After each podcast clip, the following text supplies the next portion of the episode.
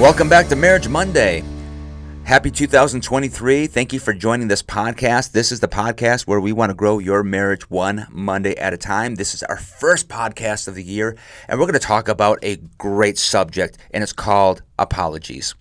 We're going to call today the art of the apology, and I want to help you understand how to properly apologize. This is something I work with couples from every age, every vintage of marriage, from various backgrounds. This is one of those things that we work on through the entirety of our relationship because if you don't know how to apologize properly, you are releasing toxic things into your relationship that create an atmosphere of which healing doesn't fully take place. But if we can learn how to properly apologize, it really changes the dynamics of the entire relationship. So I want to help you do that today. So here we go. Step number one how to create a proper apology. Step number one is this say the words, I'm sorry for, and then in that blank right there, you put the action and the feeling.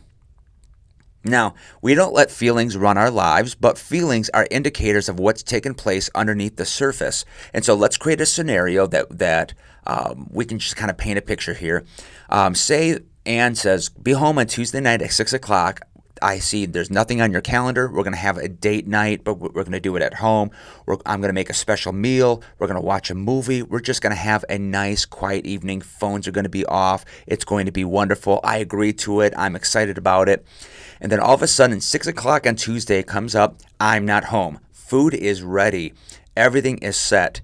6.30 goes by 7 o'clock. 7.30 i show up. I'm exhausted and i look at her and i say you know what? Things happened um, that were out of my control and uh, appointments showed up. Somebody called they had a big need and you know my schedule.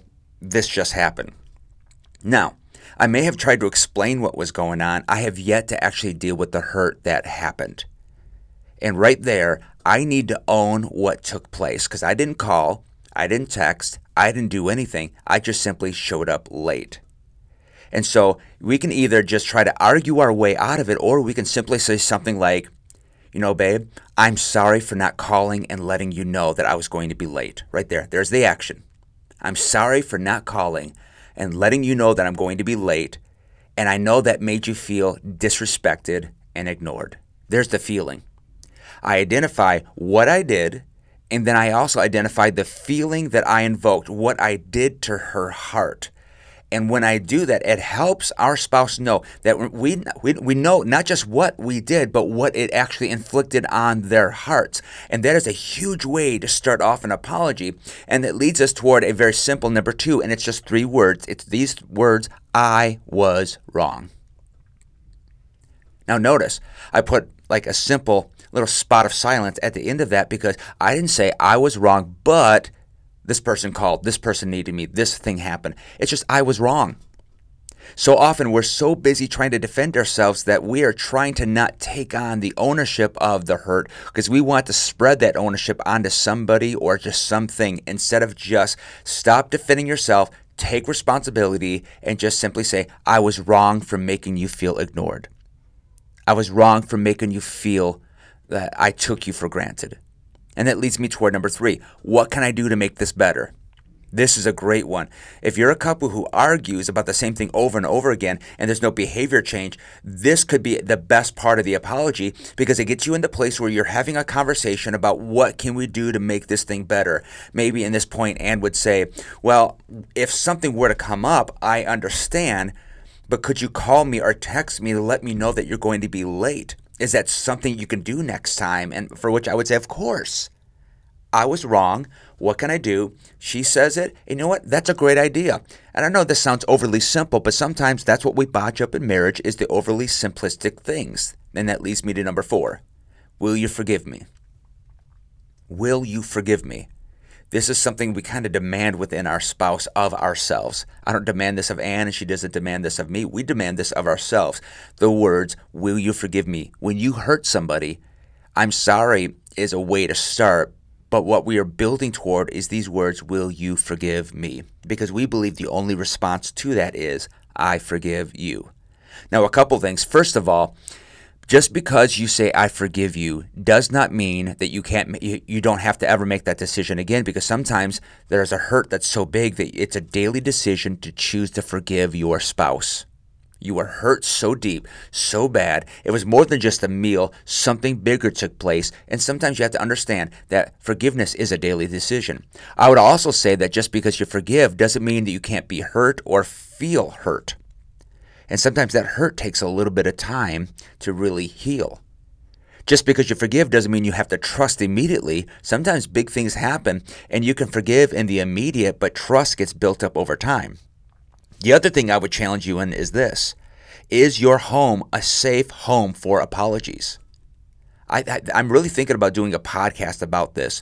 Is your home safe for apologizing? Or is your spouse honestly nervous about apologizing or feel that it won't be received just because of there's no atmosphere for which an apology can ever be received because something's going to be leveraged back at that individual? Will you forgive me? Step four is very deep. And in step number five, create an action plan. Not just ask your spouse, that's step number three. Ask your spouse, what can I do to make this thing better? But what I would do is this is after the forgiveness has taken place, I would talk with my spouse. I talk with Anne and begin to say, hey, next time when we've got something like this planned and somebody shows up out of the blue, I've got to tell them, I can't I, I can't talk right now can we schedule another time? The next time that, that we schedule this evening, it will be blocked out.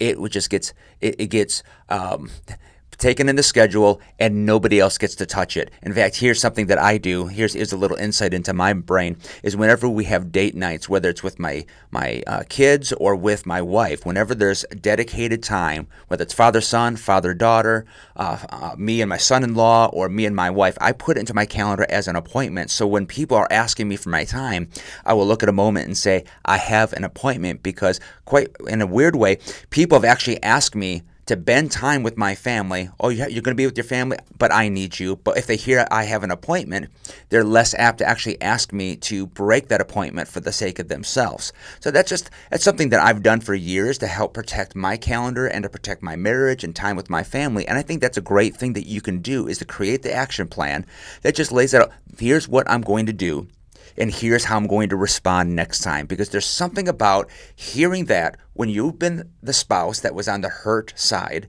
when you hear your spouse create a plan, it helps not just create accountability, but it actually gives you a little bit of assurance that, hey, this may not ever happen again because we're learning something, we're growing, and I'm hearing about what we can do to make sure that this isn't going to happen again. That's all we got for, for you for today.